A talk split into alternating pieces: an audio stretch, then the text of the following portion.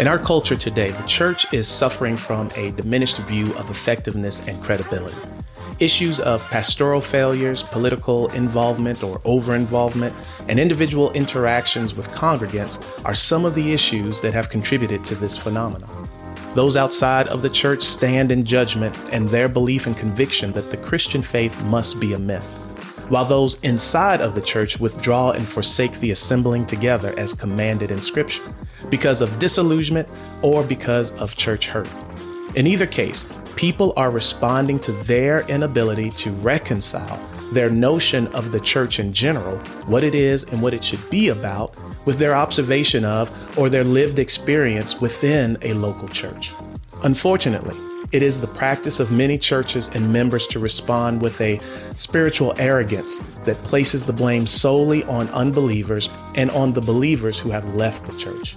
These churches fail to recognize that the inability for some to reconcile their expectations of the church and their experiences with the church is attributable to both their own understanding of the church and also how the church shows up in its communal life. A church that deters unbelievers and discourages believers is an indication of a church whose communal life is not shaped by baptism and communion. This is more than just the mere practice of these ordinances, but it involves the understanding of their significance, which is born out of consistent, clear, and accurate teaching of God's Word. In this series, we will briefly explore how an accurate understanding of the universal church based on God's Word leads to a high view of the role that baptism and communion plays in the communal life of the church and is ultimately sustained by the biblical, godly exercise of discipline within the local church. So let's get to it.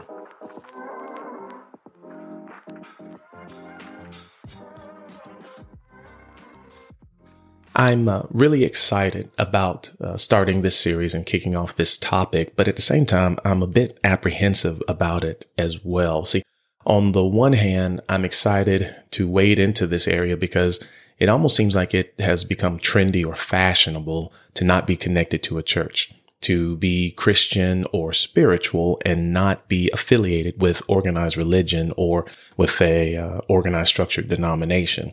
And people are kind of wearing it like a badge of honor. I've seen, several posts on social media where people say, hey, look, I still love Jesus, but I just can't do church, or, I love Christ, but I just can't get down with his folks and those kinds of things. And people are kind of proudly displaying this disconnect that they've created, or this dividing line that they've created, like a badge of honor. And I believe that there are dangers in that mindset, and there are some dangers in that, having that kind of a perspective. And I've kind of come to that conclusion, not because I've just sat around and thought about it and kind of reasoned in my own mind that there are dangers and pitfalls having that kind of mindset, but I really arrive at that conclusion because Scripture tells us that there are benefits to being affiliated and being connected to an established body of believers. And it stands to reason that if there are benefits to being connected, then there are dangers to being disconnected from a body of believers.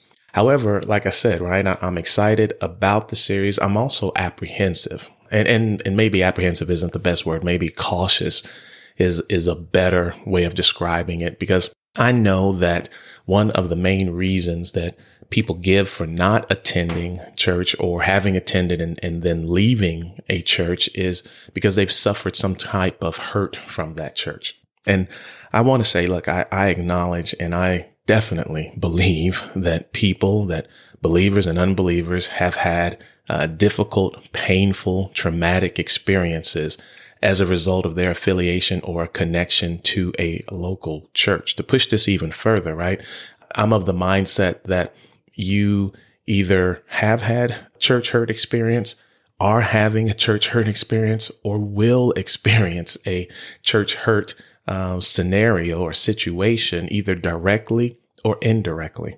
I myself have been involved in a painful experience within the body of the church that didn't affect me, I would say directly, but definitely indirectly. And you're trying to process and move through kind of what just happened here, and why did this happen, and how could this happen, those kinds of thoughts. And so one thing I definitely want to encourage folks who are either have come out of a hurtful church experience, may even be experiencing one right now, is in addition to being prayerful about it and, you know, definitely seeking out God's word as to what, you know, the true church looks like and what our responses should be in those moments. Don't forsake necessarily reaching out to, you know, biblically based counselors and therapists who can also help you process and heal through what for some has been a very emotional and hurtful experience and season of their lives. I know that sometimes within the church community, right, it can be frowned upon if you're getting counseling and looking for some help from a therapist. And I don't think there's anything wrong with that, provided that those counselors and therapists that you're going to have a biblical worldview, right, and are giving you not worldly instruction and wisdom, but are giving you instruction and wisdom that is based on God's word and then is seasoned, or not seasoned, but also combined with their training in that area to really help guide you through the process of healing. And so with that being said, right, my intent in this series is not to try to unpack and diagnose the different manifestations of church hurt and all the different ways it can look and kind of trying to take apart why certain things happen and how you should respond to that. I would not even try to wade into that area, but instead, What I'm trying to do is a little bit of a higher level, and I'm trying to accomplish really two things. The first thing that I'm trying to accomplish is aimed at those who have been hurt in church, or like I said before, maybe you've been hurt or currently in a situation where you're experiencing some hurt and some pain, or it's on the horizon, and there's a season maybe that you don't even know about that you may be moving into. And that is to make a case for not throwing the proverbial baby out with the bathwater, and to be able to see the church where you experienced that hurtful situation as a poor representation of the true church versus as a proxy for all churches, to really be able to make a distinction between whether or not this thing that I experienced is unique to this body that I just happen to be connected to, versus this thing that I experienced is a symptom of all of the bodies of believers around, and really to be able to not get into a knee-jerk reaction that causes us to disconnect from the whole body of believers, versus being able to really be focused in and understanding that, hey, something happened at this place, not necessarily at every place that calls itself a church.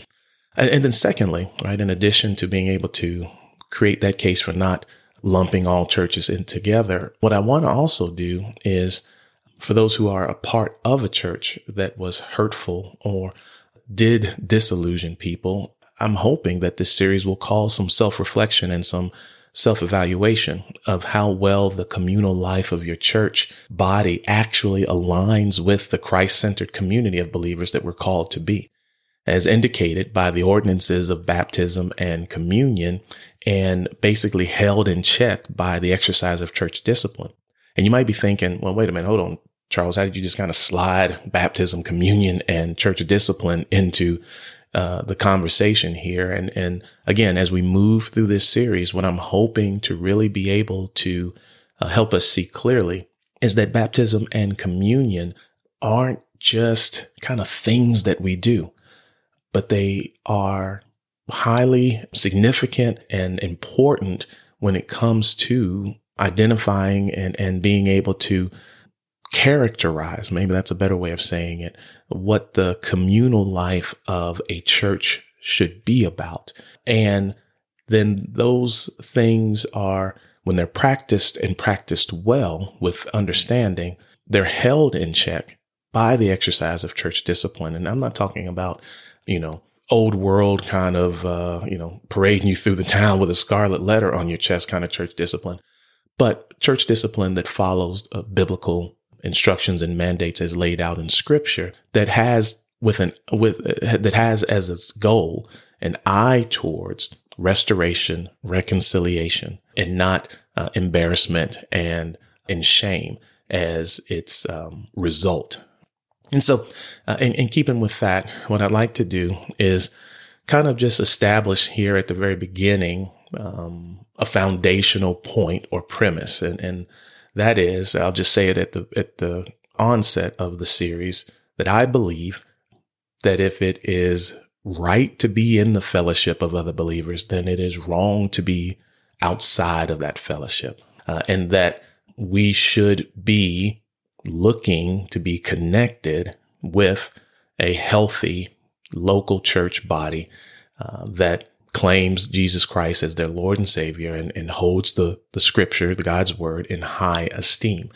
And just as a launching point for the entire series, I want to start in Hebrews, chapter 10, verses 24 through 25. And this is very familiar scripture, and it's the one that I'm sure that you've heard, and most of us, when we think about church attendance, this is what we've heard all our lives as a case being made for why you need to go to church, or be, I think it's probably better to say why you need to be connected to a body of believers and what the benefits are from that connection. So let's just move through this and really kind of establish this as our foundation. So in Hebrews 10, verses 24 through 25, and reading from the English Standard Version, you'll find these words, "And let us consider how to stir up one another to love and good works, not neglecting to meet together, as is the habit of some,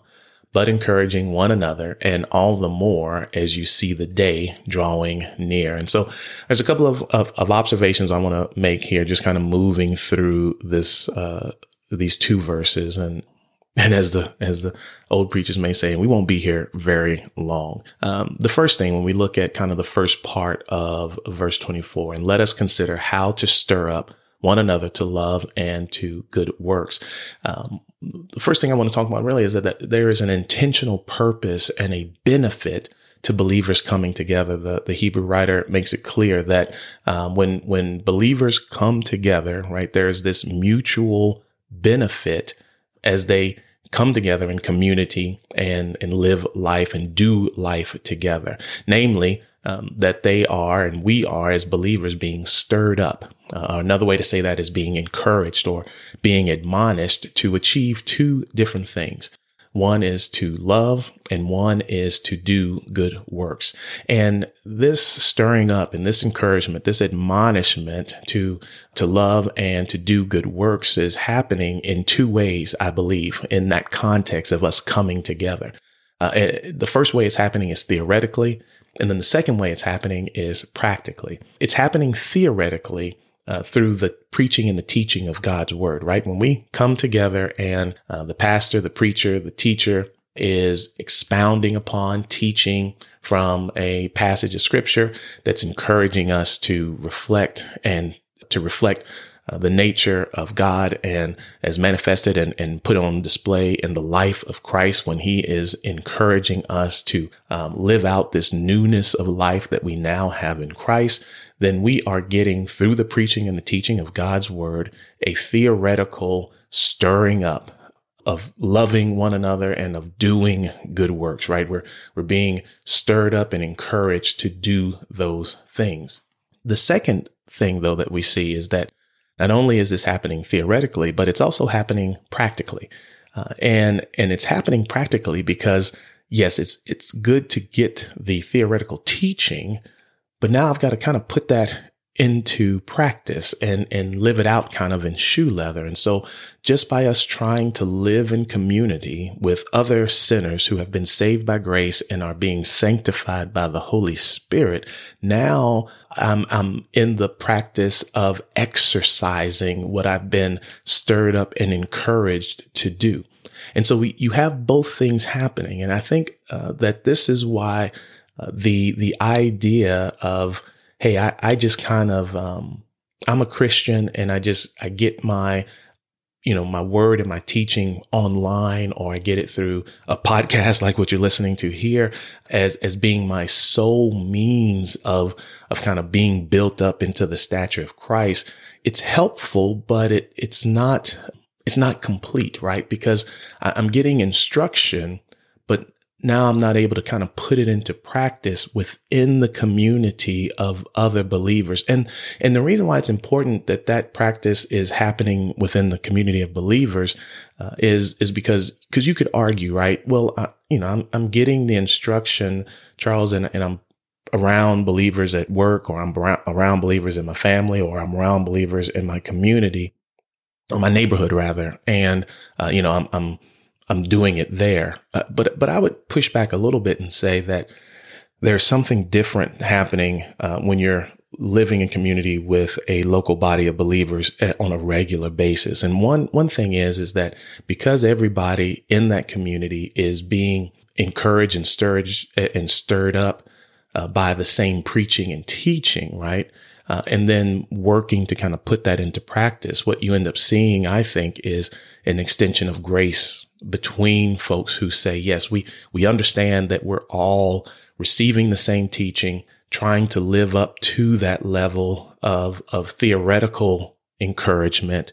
And then we are now trying to practice that with one another. And it becomes kind of a safe environment to do that in, or at least it should be a safe environment, because I know that you're not perfect. You know that I'm not perfect, and we're both imperfectly trying to live out this newness of life that we have as followers of Christ Jesus. Now, continuing through the verse, the writer goes on to say, not neglecting to meet together, as is the habit of some. And I think this is interesting, that even in the days of the newly formed church, right? And we're talking, within a couple of years, decades after the resurrection of Christ, that you have people not coming together, that we have folks not going to church. Right? So this is not just some recent phenomenon or just something that is postmodernism kind of an effect of us believing that we just don't need it. But we see, right, that there were some during the time of this early church who were not coming together to worship and to fellowship with other believers. And we don't really know their reasons and rationales. I actually think that that's a good thing, because it would allow us to kind of parse and piece out, well, that's applicable to me, not applicable to me. My reason is more of a reason for not going than their reason was. So the admonition to go doesn't apply because mine is more serious, all these kinds of reasons we would come up with. But whatever the rationale and reasons were for those who had kind of formed the habit of not going to church, it's clear that the writer of Hebrews believes that the benefit of coming together kind of outweighs those reasons that some had for not coming together. And then lastly, the writer says, but encouraging one another, and all the more as you see the day drawing near. And I think when I look at this, one of the things that kind of jumps out to me is that believers should be encouraged and not discouraged as a result of having spent time with other believers. And that, is like stating the obvious, but unfortunately, that's not the experience, right? We just talked about folks being hurt as a result of sometimes their interaction with the body of believers. But when we come together, we should be leaving more encouraged than we came in. Now, let me make a distinction here between, encouragement or discouragement and conviction. I'm not saying that when you come to church, you should always just feel good about everything that's going on in your life. There is a level of conviction that should be happening, right? If you're going to a healthy church because they're teaching the word of God, they're holding up the standard of what this newness of life looks like in Christ. And when a light is shined on areas of our lives that don't meet that, there should be some conviction that says, I do need to submit more to the Lord in that area. Or, yep, you're right, I do need to be more prayerful about that part of my walk, whatever the case may be.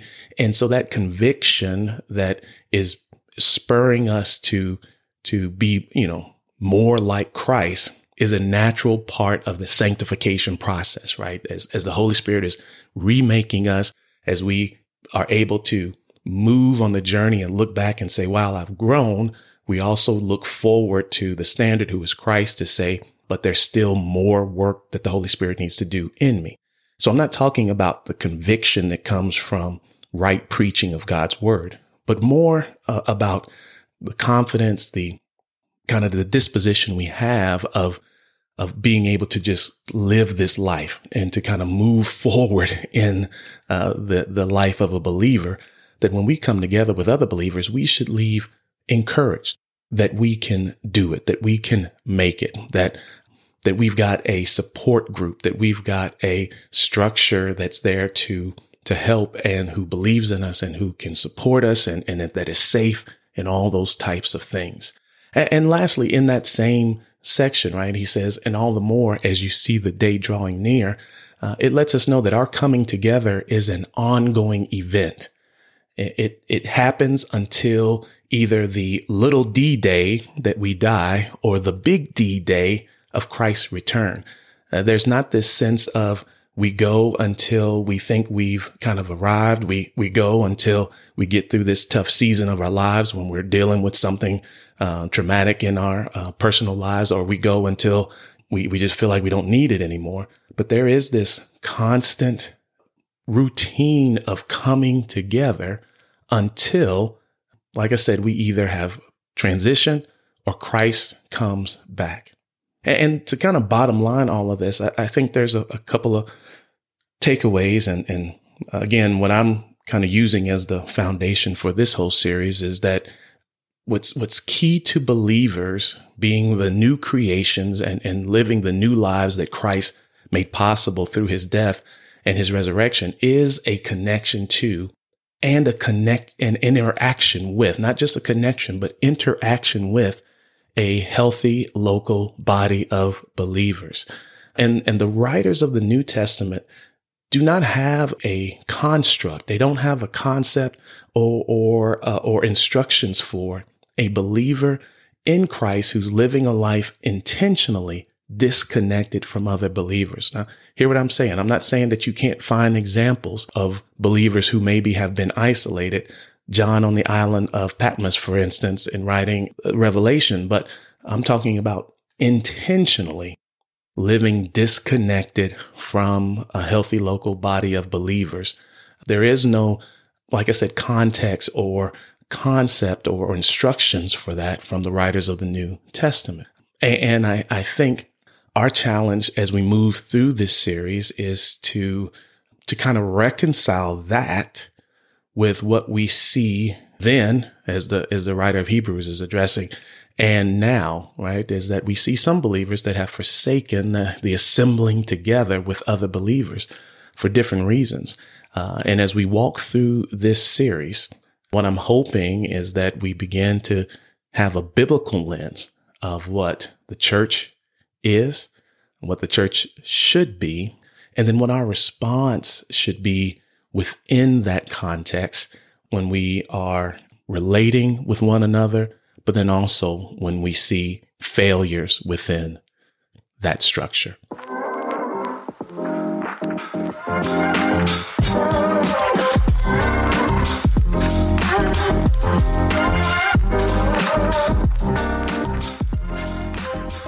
Thank you for tuning in to this episode of the Complete in Christ podcast. If you have any questions regarding this episode or series, you can send them to questions@completeinchristpodcast.org. Please include your name, where you're from, and the specific episode you're referencing. Also, please take a moment to rate and review the podcast. It gives us feedback that helps us to keep improving and provides some insight for those who may be listening for the very first time. Again, my name is Charles Wright, and until next time, be blessed.